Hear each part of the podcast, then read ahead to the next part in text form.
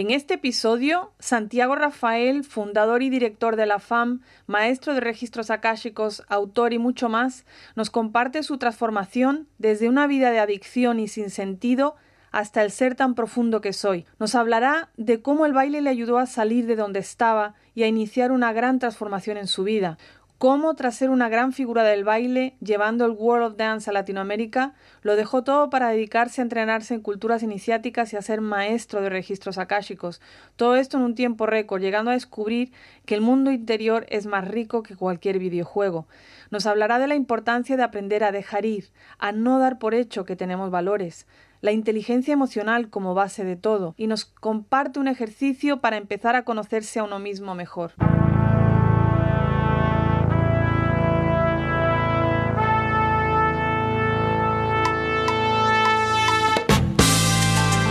Te has preguntado qué hace que unas personas sean capaces de crear cambios que impactan su vida y la de otros? ¿Cuál es su forma de pensar, su mentalidad, sus patrones, sus percepciones del mundo, sus respuestas a diferentes eventos de la vida? ¿Qué les influye? Soy Cristina Puyol y te invito a que me acompañes en esta aventura donde exploraremos juntos la mente de los creadores de cambio. Nuestro invitado de hoy es un verdadero creador de cambios, no solo en su vida, sino también en su entorno. Es artista de la vida, Artist of Life, como dice el nombre que me encanta. Fundador y director de la FAM, Lifestyle Artist Formation, maestro de registros akáshicos, autor, entrena en culturas iniciáticas y un alma que evoluciona a velocidades impresionantes. Su vida es cambio y crecimiento constante y del que se puede aprender tanto de la vida como de la muerte, y de eso ya hablaremos hoy y viaja por todo el mundo compartiendo toda su sabiduría. Y con todo esto le damos la bienvenida a Santiago Rafael Pascual. ¿Qué tal, Santiago? Hola, Cris. Muchas gracias. Qué, honor de, presentación y, y, qué lindo estar aquí contigo nuevamente. No, para mí es un placer, porque además, ah, justamente antes de empezar a grabar, comentábamos que hay tantísimas cosas que podemos hablar, pero como te comentaba, tu transformación ha sido grandísima y como ahora mismo hay mucha gente joven que está un poco perdida, me encantaría que compartieras tu cambio, ¿no? Y tu, y tu crecimiento de cuando eras jovencillo. Sí, con gusto, con gusto. Bueno, eh, cuando, cuando recién me, me, decías lo del cambio a velocidades impresionantes, eh, tuve que, reconocerlo porque veo amigos, veo personas que, que, conozco hace muchos, muchos años, incluso desde la secundaria, y, y la verdad que unos si bien se compara consigo mismo, también el, entorno es una referencia y digo, wow, la verdad que hay que honrar el camino, hay que honrar el camino propio porque em, sí, fue, fue mucho, fue mucho de ir aprendiendo, integrando, transformando, dejando ir partes de uno, esto de que también decías de la vida y la muerte, también entrenar en la filosofía de los toltecas, de los artistas de la vida, nos dicen el, ángel de la muerte, ¿no? de la transformación, también le dicen. Correcto. Dejar morir partes del ego de uno, que de cierta manera, si uno no lo tiene chequeado, se empieza a, aprisionar dentro de su propio ego y, veo tantas personas atrapadas que, no ven esa prisión invisible, como pongo en, en, mi libro, es liberación de las prisiones invisibles, ese ego. Cuando uno lo tiene identificado, creo que ayuda muchísimo a la velocidad y la actitud hacia el cambio. Porque no es que quiero cambiar un área, quiero poder tener cierta libertad económica, eh, de viaje, relacional. No, tiene que ver todo eso, todo lo, que se ve en el exterior es un cambio interior de personalidad. Y creo que eso fue uno de mis mayores motores de tener identificado a la identidad, al al ego y poder esculpirlo como un artista de la vida. Eso me ha ayudado muchísimo en la comprensión de artista de la vida y de cierta manera un crafting, una... Sí, esculpir, sé, esculpir, sé, para que la vida por resonancia vaya cambiando. Así que sí, eh, una gran movida. Y como referencia, ¿cómo eras tú cuando eras más jovencito? Porque sé que tenías eh, más peso, más adicciones. Cuenta un poquito de cómo eras y cómo empezaste el camino de transformación. Bueno, yo hasta los 22, 23 años estaba totalmente entumecido a la vida. Estaba con sobrepeso, pesaba más de 100 kilos, tenía eh, depresión porque no tenía, digamos, ni ganas de ir a la universidad. Iba por, por inercia, pero no, no, era como insípido y capaz que me daba un poquito de adrenalina, adrenalina las pruebas, pero ningún sentido la, la universidad, ningún sentido nada, ni el trabajo, era como era hasta pesado y también desarrollé artritis psoriásica. Entonces en el trabajo, cuando trabajaba en, políticas de primera necesidad, eh, daba, daba comida y, un día entre el, sobrepeso, la, falta de vida interior, estaba levantando un, kilo de, azúcar, un kilo, ¿no? Y me, me dicen mis compañeros, ¿cómo puede ser que te cueste tanto? Y, lo levanto y se me paraliza el cuerpo de dolor. Se sentía como vidrios rotos adentro y, no podía caminar, era como estaba todo el, ciático tomado. Y ya ese fue un punto de, saturación, porque me di cuenta que estaba tan acostumbrado al dolor que el cuerpo ahí me dio una señal muy fuerte, como esto que estás haciendo no tiene nada que ver con el peso de lo que estás levantando físicamente, no tiene nada que ver con eso, o sea, porque no, no, parece que un kilo de azúcar me, me cause tanto daño, era algo más álmico. Y yo seguí, o sea, lo sentí, era insoportable el dolor, porque no podía ni dormir. Recuerdo, no podía ni dormir, me, me, levantaba y solamente quería, eh, si podía dormir, porque no quería estar ni en mi cuerpo, me levantaba y quería ir a jugar a los videojuegos. Tenía adicción a los videojuegos, me levantaba para, para ir a las fiestas o tomar o, algo así, pero no, no tenía muchas motivaciones para nada. Era como ir, volver a la computadora, eh, tomar o alguna, alguna cita, pero no tenía ni, ni, ganas ya de... Era con mucha fuerza de voluntad hacer algo. Hasta que voy a una fiesta de hip hop, de baile, pero era una hip hop jam, no, es que, que, era baile, era como había shows y, y veo un bailarín haciendo como unos movimientos todos waves y, y, me quedo choqueado, flipado, como dirían en España, eh, por, por ver que si yo no hubiera visto ese bailarín hacer ese movimiento, no hubiera escuchado sonidos que estaban ahí. Fue lo que se llama sinestesia, ¿no? Como se combinaban sentidos porque gracias a alguien que me mostró un sonido que no estaba escuchando. Un momento de sinestesia y me quedé como, wow, esto fue magia, se me hizo una sinapsis distinta. Y digo, lo empecé a seguir como una mosca, lo empecé a seguir como una mosca y digo, me tiene que enseñar, me tiene que enseñar a hacer lo que estás haciendo porque eh, hay algo acá. Entonces fui a las clases de, él y, y, empecé a darme cuenta que mi cuerpo no me acompañaba. Mm. Quería hacer el bounce, que es como rebotar y las rodillas, sentía vidrio en las rodillas, eh, teníamos que hacer hip hop, que también era más al piso y bueno, toda esa parte en el libro que cuento, la, biografía, digo, bailar a través del dolor, todos esos meses o sí, casi un año, bailar a través del dolor. Pero me motivó a ir a través de algo. No era que el dolor era un límite, no me limitaba porque disfrutaba tanto y tenía tanto propósito preparar una coreografía para una presentación que no me importaba, tenía que tomar eh, pain eh, analgésicos, lo que sea de dolor, y lo hacía. Y así me saqué, así me saqué, empecé a conocer otra gente, me, encontré con otro círculo, con otras actividades y empecé a llenar de, vida mi vida, empecé a llenar de gente más sensible, artistas, eh, gente con flash, creatividad y no lo mismo siempre, ¿no? De salir, tomar, aparentar, entumecerse, bueno, luego en esa misma búsqueda de un territorio nuevo, encontré eh, con una persona que, era más mística, que, bueno, venía de la India y, era una presencia muy, muy, muy interesante y, se me sienta al lado en un cumpleaños y empezamos a hablar más en profundidad, ¿no? Como que me, esa, creo que esa, esa presencia me abrió a, a profundizar. Y cuando fui a una sesión con ella, una sesión, no sé ni de qué era, la verdad que parecía que era como una cosa con, con una limpieza energética.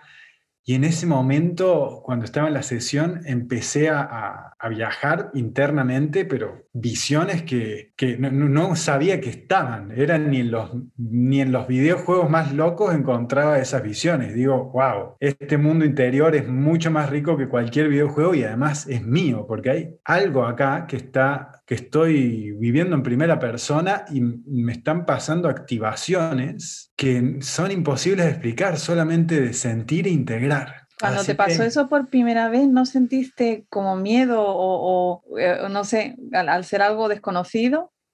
No, la verdad que si hay, si hay algo que, que, tengo de, personalidad es ser lanzado. Creo que algo que, digo, el mundo es de los valientes. Sí. O sea, el mundo es de los valientes y creo que, que, ese, esa curiosidad de explorar la vida y decir, bueno, ¿qué, ¿qué, tal esto? Y eso, ese valor de, bueno, sí, había, había unas, las visiones a veces no era, eran como, daban mucho miedo. De hecho, algunas estaban hechas para aterrorizar, o sea, como estaban diseñadas para ponerme a prueba. Pero había una parte de mi alma que lo sabía. Es mm. como que me conecté con esa sabiduría del alma y también en un plano intermedio de, que las visiones, que se sentían reales, pero sabía que, se de cierta manera era un contemplador, estaba contemplando y a la vez protagonizando. Era una, una sensación rara que luego tuve que integrar, porque sí, después no pararon las visiones. Claro se abrió y no pararon y de repente me ha pasado que, ha sido hasta tormentoso, porque eh, luego a muchos que están despertando en este tiempo, estos años, te ha pasado que ven cosas, escuchan cosas y no las saben manejar pues, y que, flipan también en el, en el, otro sentido. Pero yo agarré y dije, bueno, tengo que entender esto porque confío mucho en mí, sé que capaz que mucha gente alrededor no lo entienda, pero me voy a conectar con quien veo que lo, lo puede llevar puesto. Entonces eso me, me, empecé a encontrar diferentes guías, referentes, espacios que aunque capaz no lo entiendan del todo, yo podía sacarlo afuera y reconocerlo. Eso me ayudó mucho, encontrar distintos espacios de resonancia para poder descubrirme. Y cuando hablas de espacios de resonancia, ¿a qué te refieres? ¿A personas o, momentos? ¿Cómo lo describirías? Bueno, personas o actividades, círculos de meditación, con cuencos de cuarzo. Sí, esas meditaciones eh, guiadas. Luego también eh, cambiar el, contenido que entra, ¿no? Muy importante el contenido que entra. Eh, empezar a escuchar personas sobre meditación. En ese momento escuché mucho hoyo, o leía mucho hoyo. Eh, entonces, esperamos por parte, porque esto va a una velocidad muy rápida. Cuando empezaste a cambiar en el tema del baile, ¿qué te hizo ir a, esa, a, esa, ese evento de, hip hop? ¿Qué te llevó ahí o fue pura casualidad? Bueno, nunca casualidad. En ese momento la inercia. La inercia por, porque era, era como eh, canchero, por decirlo en, español. Era como cool, cool ir a las fiestas esas y, me gustaba la música. Me gustaba ese tipo de música, pero hasta ahí no más. Luego cuando la pude bailar, cambió el sabor de la vida. Cuando no era solamente un estímulo de la mente para una sensación, sino que trataba de, acompañar con el movimiento, eso Impresionante, el, embodiment, ¿no? El, incorporar la música eh, por el cuerpo fue como una experiencia que está tan a mano, tan a mano, como después te cambia la, la, mentalidad de que estamos todo el tiempo bailando de cierta manera. Exacto. estamos todo el tiempo bailando mentalmente, con el ritmo de cómo hablamos, de que los tonos para arriba, el cuerpo, las manos es como un baile constante, porque hasta hay bailes que en algún momento te quedas quieto, ¿no? Te quedas quieto, pero seguís bailando. O sea, como eso, eso fue muy, muy power para entrar en el cuerpo. Yo creo que no estaba en el cuerpo, no estuve nunca en mi vida en el cuerpo. Se da por hecho estar en el cuerpo. Y, el, y el entrar con el baile, con el elongar, con el yoga después, que fui como incorporando para para honrar al cuerpo, ¿no? Porque me dolió tanto, me dolía tanto el cuerpo que empecé a tener un rechazo a estar a tu propio cuerpo. Sí. Y luego cuando empecé a, desarrollar más amor propio por cómo lo estaba cuidando, qué le estaba dando de comer, qué es lo que causaba eso, curiosamente la misma espiritualidad, el trabajo energético me llevó a cambiar la alimentación, a sensibilizarte más y se me fue la artritis. Y te das cuenta que, que todas estas enfermedades autoinmunes vienen por, por hábitos, por psicológico, energético, emocional, y empieza todo ese trabajo de indagar que también eh, te, ayuda a estar bien, es como no se puede dar por hecho ese, ese mantenerse sano. Así que fui creciendo en muchas áreas porque simplemente tenía que comprenderme, tenía que comprender todo esto que se había abierto. Y, en el, y en el tema de, dices que estabas con 100 kilos, que empezaste a perder peso y luego perdiste el dolor. Obviamente esto es un proceso y es gradual, pero ¿recuerdas el momento donde dijiste ya no tengo dolor? No, fue muy gradual, porque sí, fue muy gradual. Eh, fue cuando empecé a estar más en forma. Entonces, como que me distraje con, eh, hey, vamos a, las, a las ciphers para bailar. Entonces, donde el dolor no es una excusa. No, no podía, donde no te pones en una situación donde no puedes tener excusa. Eh, tenés que hacer la coreografía y tenés que hacer la coreografía y no podés decir, no, no me salió también, pues está perjudicando a todo el equipo, está perjudicando a toda la, performance. Entonces eso fue como eh, sacándome de mí mismo y de mi mente, excusándome y de mi propio dolor. Eh, entonces eso fue muy, muy... O sea, que un poco el, el, entorno te ayudó a salir. Sí, sí, sí. Eh, la navegación a través del entorno. Como que siempre uno se puede desviar en cualquier entorno o contaminarlo incluso. Me ha pasado de, yo también fumaba y, y, jugaba a los videojuegos y los contaminé a los otros de fumar y, jugar videojuegos. Entonces, uno se da cuenta también que no es solo el entorno sobre mí, yo sobre el entorno también. Y eso te da mucho power. Cuando te diste cuenta de que habías contaminado el entorno, ¿Lo volviste a cambiar o cómo fue eso? Bueno, eh, me, pasó de, querer ayudarlo también al entorno. Así, con mis, virtudes y defectos, eh, me ayudó tanto que sentí ayudar al entorno y, empecé a ir a los mundiales internacionales de baile, de hip hop, de, la World of Dance. Y, de repente, por querer ayudar a todo mi, país y continente, llegué a, a un level eh, alto de ser embajador de World of Dance en Sudamérica, eh, organizando Argentina y Brasil, y fue una experiencia muy, muy grande porque era grande, o sea, todas esas personas escribiéndonos, queriendo, eran como los sueños de tantos bailarines que lloraban cuando, cuando les dije, traje la World of Dance acá, era un sueño cumplido, pues como que abrí el camino en ese aspecto y para utilizar esta influencia de una manera positiva. Y luego empecé a tener, mientras seguía desarrollándome personalmente, y empecé a tener mucho conflicto interior con, con el ego nuevamente, porque si bien ya había salido del dolor y todo eso, ahora esto, el bailarín embajador de la World of Dance, me tomó también, porque se va armando como como carcasas, se van armando como, como capas encima de uno, maya en las culturas de, de la India también,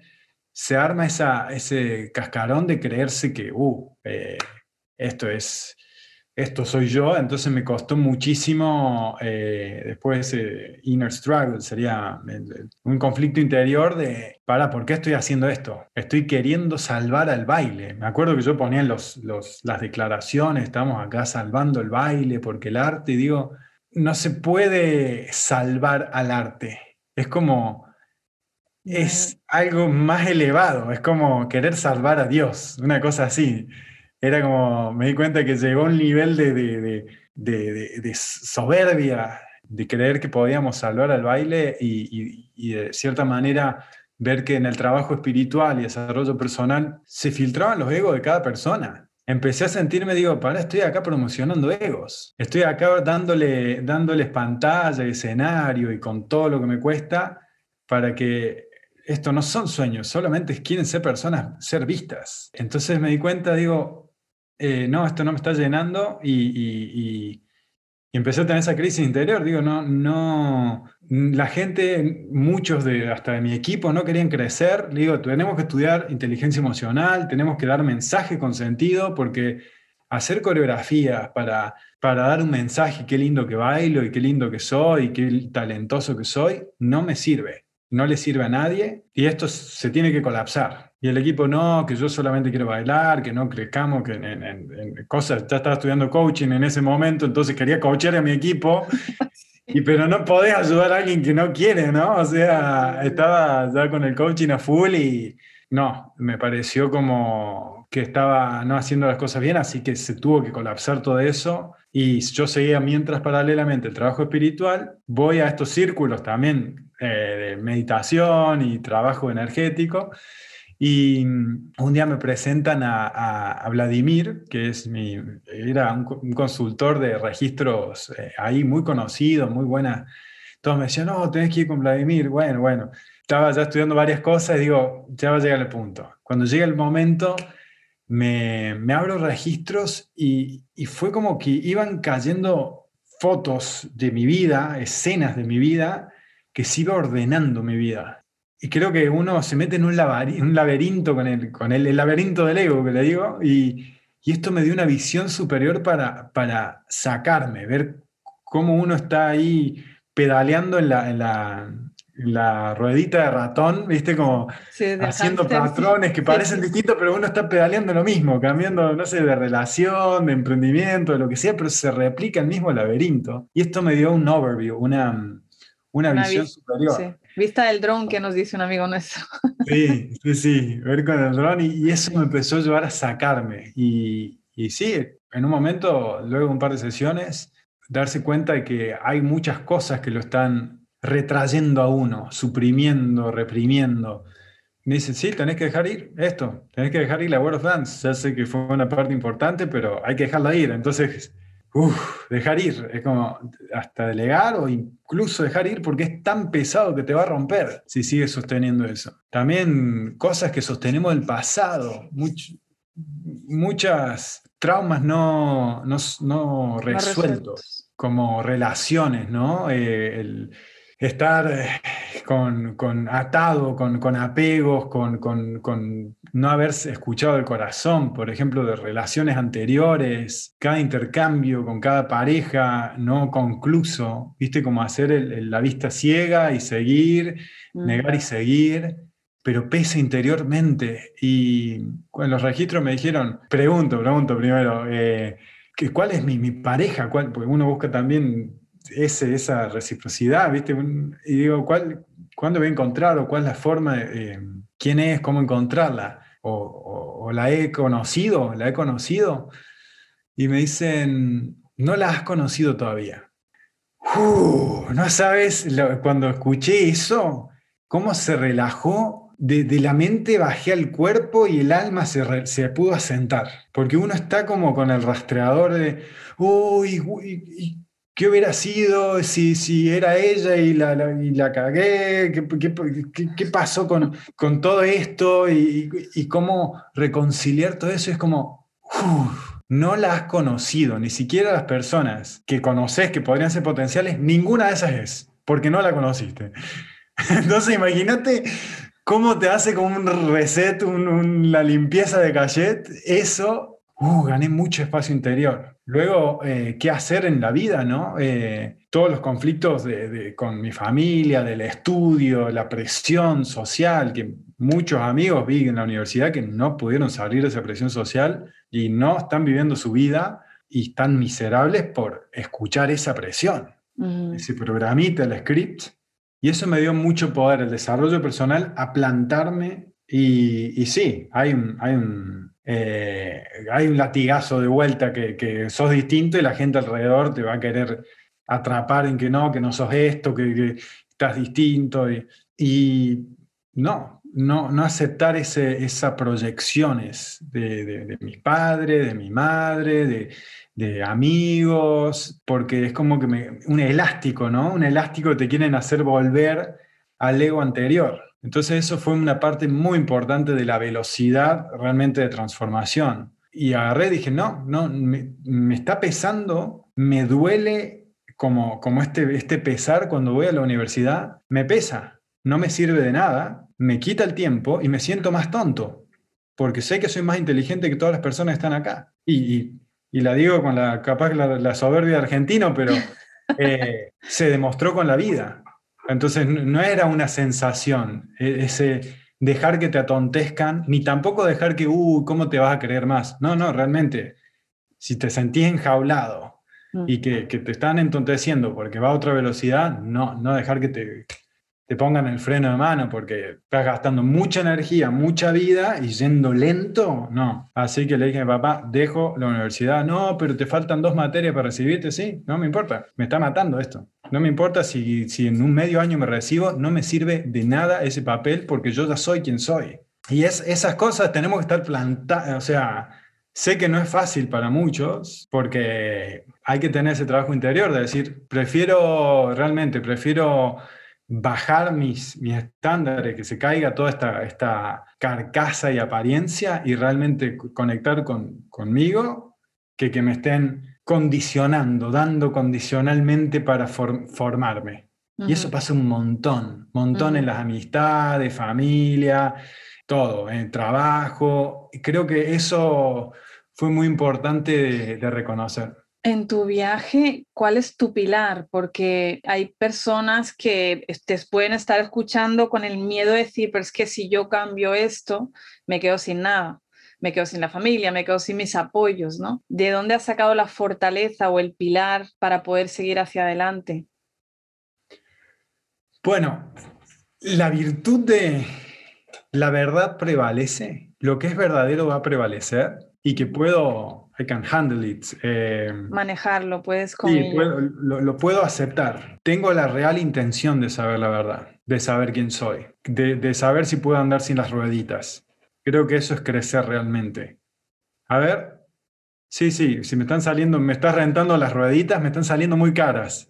Vamos a sacarlas a ver si puedo, y creo que es eso, la verdad prevalece. Igual amistades también. Una, una vez me pasó que estaba creciendo mucho como coach, a un level muy, muy lindo, y digo, tengo la boda de un amigo con, la que con los que salíamos eh, en esas épocas y esos momentos de decisión, ¿no? Como, voy a la boda de este amigo o me quedo acá realmente cosechando, sembrando, nutriendo mis sueños y mi, nuevos, mi nuevo yo. Y dije, no, no estoy tan feliz acá, tan realizado por, por aquí, que no voy a volver a mi ciudad, no voy a tomar ese viaje de vuelta, es más, voy a cancelar ese viaje y quedarme más tiempo acá. Mm. Y lo siento, pero no puedo volver a, para, por una por un estilo de, lealtad que en realidad la tenés que poner a prueba, porque en un momento digo, no, tengo que, que, creer en mí, esto es lo que quiero, sé que es lo que tengo que estar acá, dije, no voy a ir. Nunca más me habló ese amigo y la verdad prevalece. De eso, eso es lo es, son oportunidades para, para cortar eh, condicionalidades y parásitos. O sea, así.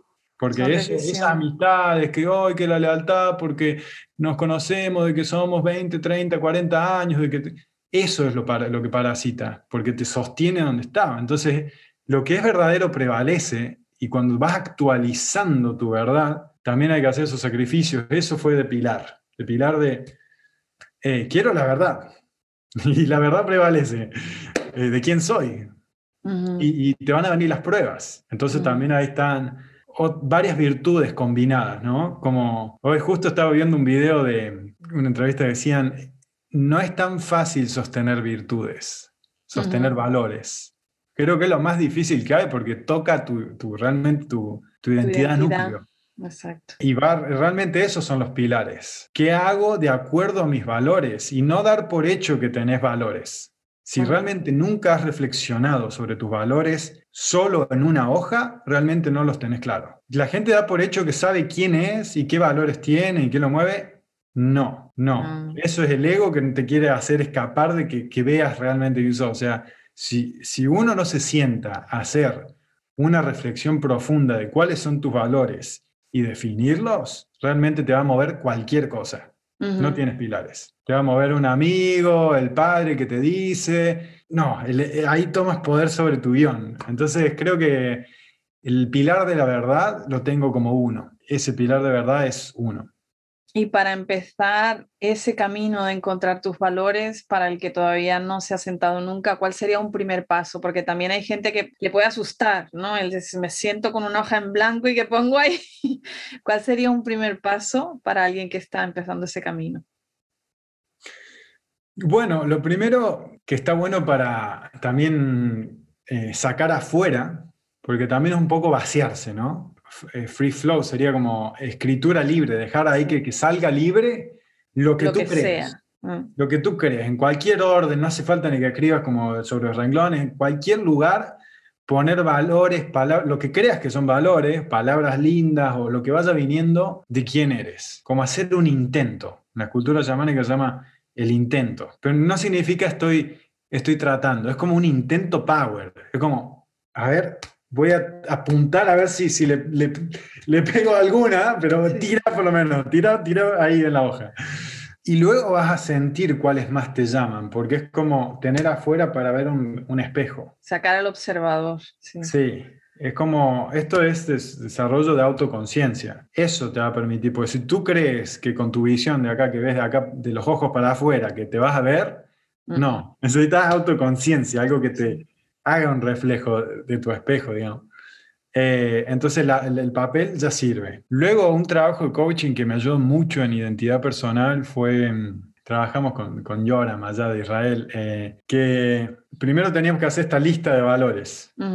Y reflexionar qué es, qué significa para vos. Verdad, dignidad, libertad, valor, que son los que tenía ahí primeros. Y no nos dejaba poner amor decían, amor no puede ser un valor porque es tan vago y ambiguo que no, no, no está permitido ponerlo, porque te da ambigüedad y, entonces si vas a hablar de algo, definilo. Y si no, busca realmente qué significa amor, todo, etimología, todo, todo para que lo puedas representar. Eso cuando yo hice el trabajo, muchos ponían amor, bueno, a ver, ¿cuál es su definición de amor? Que no sea una cosa vaga, y que se pueda traer aquí, ¿no? Entonces poner una lista y ordenarla, cuál sobre cuál. Entonces ahí ya empecé a ordenar y, y, luego algo para ordenarlo o acentuarlo ha sido ver cuándo fue situaciones que te movieron emocionalmente en tu vida, como hacer una recapitulación de tu vida y decir qué me marcó, qué me hizo realmente sentir totalmente orgulloso, honrado de mí mismo. Entonces buscar cuál es el, condimento de esa situación que te hizo sentir totalmente orgulloso, pleno de ti, y cuál fue el, peor momento tuyo. Y en películas también, porque vas a encontrar fibras sensibles en películas que te hicieron llorar, en películas que te motivaron a... ¡ah!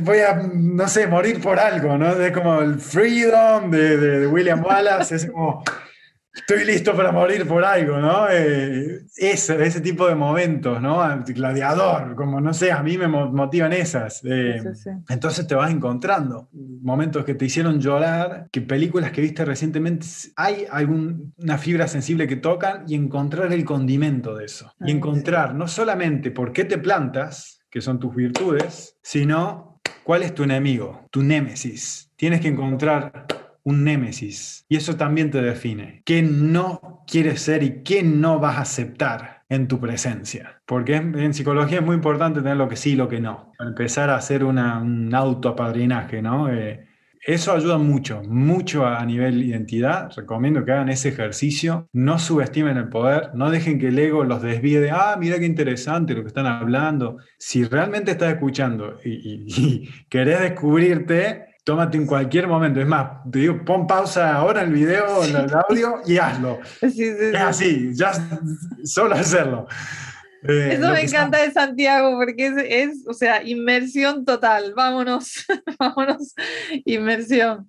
Sí, señor. Sí, eh, creo que es eso, porque si no, una intelectualización que hay tanta gente delirando. La mayor parte de la población está delirando. Eh, fuera de su cuerpo, fuera de su vida, no viviendo. Y eso es lo que lo hace insatisfechos, vacíos, superficiales, porque realmente no hacen el, el incorporarse, ¿no? El estar el eh, integrar. el, accionar sobre lo que saben. Y el mm. ego se lo filtra. Ah, bueno, después lo hago. Eh, ah, me olvidé. Qué interesante, ¿no? Y, como un estilo de espectador, ni siquiera observador, estás expectante. Y eso hace la, depresión, la ansiedad, la impotencia, eh, el, sentirse desempoderado, eh, porque uno no está viviendo, actuando, tomando decisiones, protagonizando, eh, haciendo esos trazos en el, en el lienzo en el cuadro de su vida. Creo que eso es muy empoderante. Así que agarrar una hoja y escribir cualquier, cualquier cosa ya te lleva a una dirección. Estás protagonizando, estás escribiendo con tu letra, ni siquiera en la computadora. No, exacto. No, es más, la última clase que fue muy power de, aprender a, a, morir para vivir plenamente, que tiene que ver mucho con lo que hablamos al principio, de, enfrentar al ángel de, la muerte, de la transformación. Eh, en esta clase dije, no escriban en la computadora, en el celular, porque eso te, eh, no, eres, no es tu letra, no la estás escribiendo, no activa las partes del hemisferio del cerebro que te hace la creatividad como tú como creador, como cuando te tomen la prueba al final de tu vida, vas a tener que escribir con tu letra. No, no, no va a haber una computadora ahí, ni alguien que te esté tomando. Va a tener que escribir para ver si lo podés recordar, si viviste la vida. Y creo que, que no se puede llegar a ese examen sin haber practicado. Y la vida es para practicar para ese examen. Y aparte hay una parte de conexión con el cuerpo, ¿no? Cuando tú estás escribiendo, estás usando tu cuerpo. Cuando estás tecleando es diferente, hay una especie de desconexión, ¿no? Y ahí al, al coger un bolígrafo y tener que hacer, es casi como pintar, pintamos con letras. O sea que eh, hay una parte también de artista ahí que todo el mundo tiene, aunque piensen que no, todo el mundo es artista. Todo el mundo. Lo único lo expresamos de formas diferentes. Siguiendo esta línea de, de encontrar no solamente tu, tu, identidad interior, sino que tú también has conectado con algo mucho más allá, que hay gente que lo ve como muy o como muy, uy, esto es muy esotérico y desconectan, ¿no? Dos temas me gustaría que pudiéramos hablar aquí. Uno es al que le empiezan a llegar estas iluminaciones, imágenes, cómo enfrentarse a eso y el otro es a la gente que ve esto como completamente por el motivo que sea, por su religión, por sus creencias, por su ámbito, por su entorno cómo acercarles a, a esto, ¿no? Entonces, si, si quieres, hablamos primero De, la gente que se está abriendo, cómo, cómo tratar eso. Sí, eh, bueno, primero empatizo mucho con, con, quienes están empezando a recibir o en algún momento han recibido, eh, visto, tenido intuición o habilidades que serían en realidad se creen como sobrenaturales, pero es solamente la reducción de lo que es normal en nuestras potencialidades. O sea, tenemos capacidades que nos dicen que, son eh, extra, extraordinarias, pero en realidad cuando uno se saca las capas esas de, de, supresión, son más comunes y tenemos tanto para desarrollar en esto de lo que creemos. Por eso eh, creo que estas iluminaciones al principio, si uno no tiene inteligencia emocional, que es lo que creo que toca todos los puntos, ¿no? Desde lo más grounded, digamos, aterrizado, de, empresa, de estar funcional en, decisiones, relaciones, reacciones. Yo pongo en el core eh, inteligencia emocional. Eso te va a ayudar a que cuando tengas una iluminación de que te está hablando Cristo o que crees que es la reencarnación de Cristo, pasa mucho eso, que te puedas, que no te tome la emoción y que lo puedas aterrizar y mantenerte funcional. Creo que, que mm, no es eh, como un escape, porque también pasa mucho que quiero estar y que vengan los seres, los ángeles y los extraterrestres a, a, a, Qué bueno sacarme y que me lleven. Ya estoy listo para que me lleven. no, no, no, no. Eh, de, hecho, esos quisieran estar acá, entonces no, no es que, que, te lleven.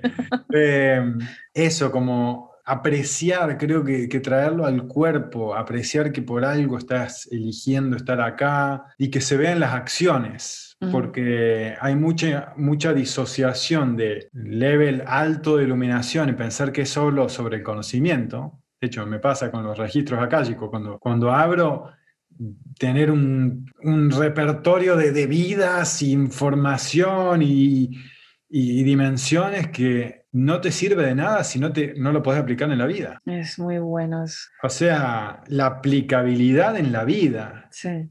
o sea, cuando entrenamos en el, en el lineaje de registros, o sea, entreno ese, ese no querer irse a ver eh, a qué planeta voy a ir luego de este. No, no, a ver, ¿qué, qué, haces en esto? ¿Qué tienes que hacer para, para poder sostenerte económicamente acá?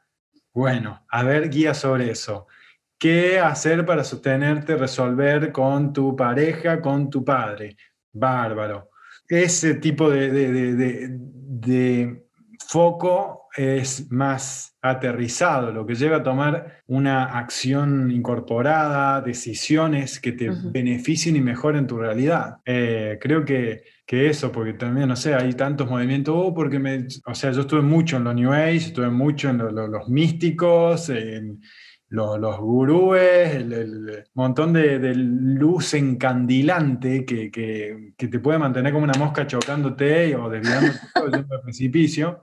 Qué bueno que hables de eso, porque, porque también yo lo he visto, ¿no? Que uh, mucha meditación y mucho tal, pero luego en, en, lo que es la tierra o eventos donde todo el mundo ama la tierra y luego todo el mundo ha tirado unas lamparitas y no sé qué y todos los plásticos al suelo y dice, pero a ver, no estamos tan iluminados. Con tanta iluminación, ¿qué hacemos tirando tanta basura a la tierra, no? Y, y así he visto muchas cosas de soy iluminado en las meditaciones, pero luego me peleo con todo el mundo alrededor. Entonces, una maravilla que digas eso, ¿no? Que no, no es nada más de estar aquí arriba, sino cómo lo traigo, lo aterrizo y lo aplico en mi día a día, con mi gente alrededor, con los que vivo. Mm. Ahí, gracias por compartir eso.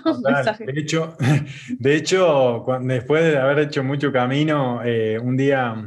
Eh, me aparece esta película eh, Samadhi y, y, la veo y digo, a los 15 minutos tuve que frenar porque tenía una sensación tan llamado, tan fuerte interior, de escribirle al director, agradecerle y decirle, maestro, eh, necesito traducir esto porque es tan profundo lo que estás diciendo, las imágenes son tan buenas, el sonido es tan bueno, que una persona leyendo esto se está perdiendo mucho, disocia la atención y el foco. Así que por eso tuve que, que trabajar con este director para traducir, así que traduje, narré, grabé eh, Samadhi, la ilusión de, del yo, Maya, la ilusión del yo, y justamente habla todo esto, de que después está el ego espiritual. Está, bueno, el profe de yoga, el canalizador, el, gurú, lo que sea, pero ves el personaje espiritual. Y si lo das por hecho, te toma. Si das por hecho que, ah, trascendí el ego, trascendí la dualidad, te toma, te toma y, es un viaje más, es más dura la caída, es más dura la caída.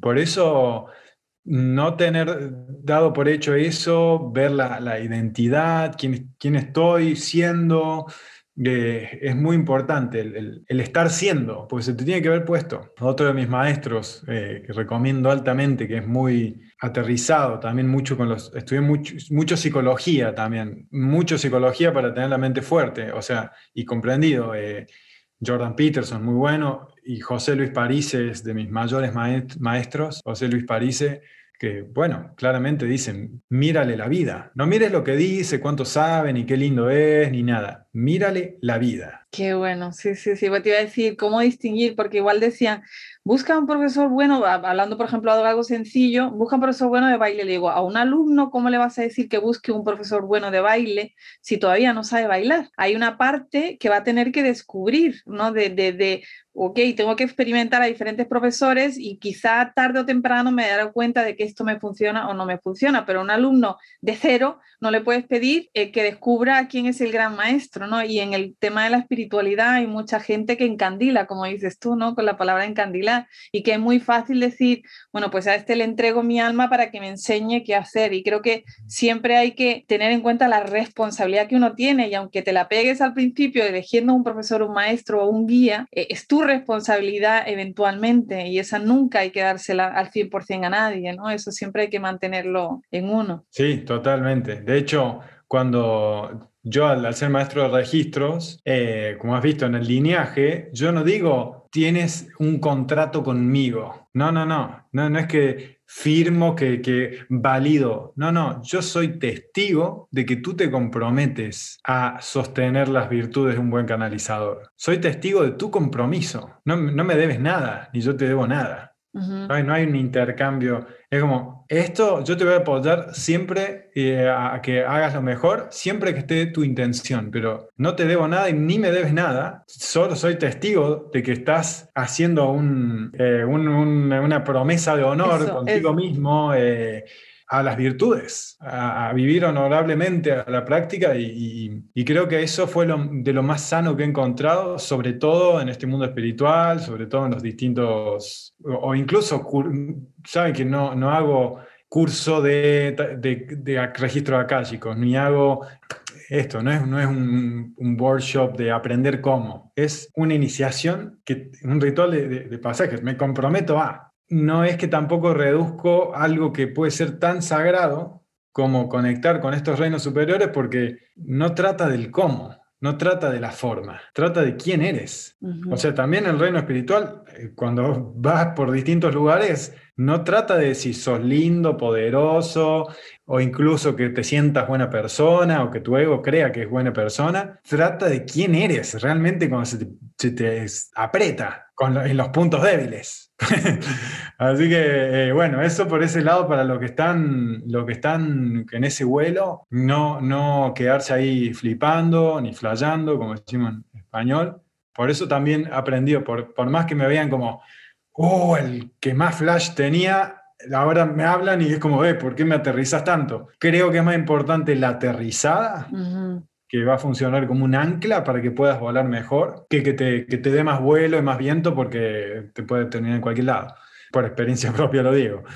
Por eso también te marca la historia, ¿no? Y también a los que están muy anclados y aterrizados, que no, que, que, es esto, que, que, espiritualidad, que energía, que otros planos o, o incluso otras vidas, darle sí más vuelo. Al nivel que puedan. También con lo que sientas en el cuerpo. Porque si algo que tenemos en común es la emoción, vas a ver que te vas a sentir mejor, te vas a sentir más ligero, vas a sentir que querés hacer otras cosas, vas a sentir que la vida ah, está como más eh, ligereza, gracia, cuando vas sacando esa ansiedad. Así que ver si funciona. Si es muy religioso y estás ahí, que lo que sea, con cualquier rezo, mantra, lo que sea, Fíjate si te funciona. Realmente cuestionar, porque si no es también ego, ego religioso, ego espiritual, eh, creer que porque lo dijo un tipo hace dos, tres, cinco, diez mil años, es verdad, o porque te lo dicen que dijo que dijo y que está escrito en un libro, ponlo a prueba, si funciona. Porque si no, si no, si tú quieres algo y no te funciona, porque hay que trabajar duro y que no va a cambiar y que toda esa, cosa densa, te estás, te estás atando de mano. Y hay tanta gente atada de manos y, poniéndose el palo en la rueda el uno al otro que creo que, que, para no andar a veces en rueda hay que volar. Así que eh, tener ambas, es como tener un, carro que vuela a veces y bueno, vamos ahí actualizando nuestros vehículos. Pasito a pasito con pequeños, pequeños, bueno, con lectura o con lo que sea que puedan encontrar, que se les abra un poquito, que cuestionen y se les abra un poco las alas para ver hasta dónde, hasta dónde quieren llegar. ¿Y cuál ha sido un gran obstáculo que tú has tenido que superar? Creo que la, el efecto de lo que hago que tiene que ver cuando uno se, se desconecta, cuando está muy conectado consigo mismo, disfruta, el mayor desafío es que cuando conecté conmigo mismo después es adictivo conectarse con uno mismo. Es tan lindo, tan grato, que no, ¿por qué te vas a conectar con un otro si te sentís tan bien contigo? Creo que, que esa eso puede llevar a ensimismarse. Y, también, como me siento tan bien, soy tan especial, soy tan luminoso y soy un ser de luz que ayuda a todo el mundo y te la puedes, la puedes creer y desconectas realmente de, de, dónde, qué es lo que necesita el otro, dónde está el otro. Ese fue un, un desafío eh, grande que ahora es el balance, ¿no? De estar en mí y autopercibirme en una situación, ver la energía de la situación. No solo reconocer mi ego, sino el ego del otro. ¿Qué personaje está jugando? Y no, y no creérsela, porque entras en el juego y, ah, me dijiste esto y te lo tomas personal y, y eso creo que es un desafío interesante que, he tenido y luego la responsabilización ¿no? de los toltecas que ponen unos, acuerdos bárbaros, los cuatro acuerdos. ¿Qué estoy diciendo? ¿no? Empezar a mm. escucharse. ¿Qué estoy diciendo que quiero? ¿Cuán cierto es eso? ¿Qué poder tiene mi palabra? Para empezar a creer en mí, para que otros crean en mí, para tener una coherencia. Creo que, que es un desafío impresionante, pues imagínate, nos encanta el hablar, estamos en algún momento, si no preservamos el, poder de nuestra palabra, nuestra intención, el efecto de lo que tiene, se generan situaciones eh, caóticas. Por eso a mí me ha ayudado muchísimo París, que enfoca mucho en escucharse, qué estoy diciendo, qué creo que estoy diciendo, qué, a dónde me desvía mi ego, y todo esto psicológico y, de culturas iniciáticas me ha, servido mucho, y inteligencia emocional con el coaching, escucha activa, eso fueron grandes herramientas. Bueno, pues yo seguiría hablando contigo horas y horas y horas y horas, pero para no hacer este podcast el más largo de todos, lo podemos dejar aquí, pero cuéntame, o sea, dinos un poquito para los que están empezando, empezando, empezando, algún libro o algo que puedas recomendarles para, para empezar a leer? Realmente, el, de los mejores libros que he leído en mi vida, que fue el que me, me, cambió y transformó cuando estaba en un momento de crisis, eh, luego de, de, que se queme todo lo que estaba, mi carroza que estaba haciendo, se me quemó el barco, mi abuela más espiritual le da un libro a mi papá que es el de los cuatro acuerdos. Y él no lo vio, pero a mí me llamó tanto que lo agarré yo, lo tomé yo. Lo que mi papá no tomó, lo tomé yo.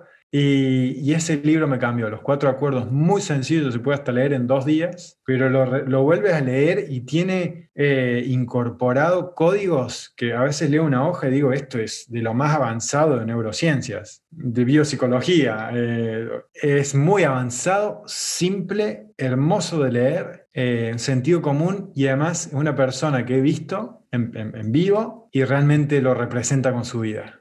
Don Miguel Ruiz. Personas que lo, representan, entonces sabes que está escrito con verdad vivida. Muchísimas gracias, pues los pondremos en las notas y también pondremos eh, cómo contactar contigo y cómo poder seguirte en las redes sociales. Muchísimas gracias, Santiago. Tenemos que volverte a traer, como además eres bilingüe, hacemos una en inglés también.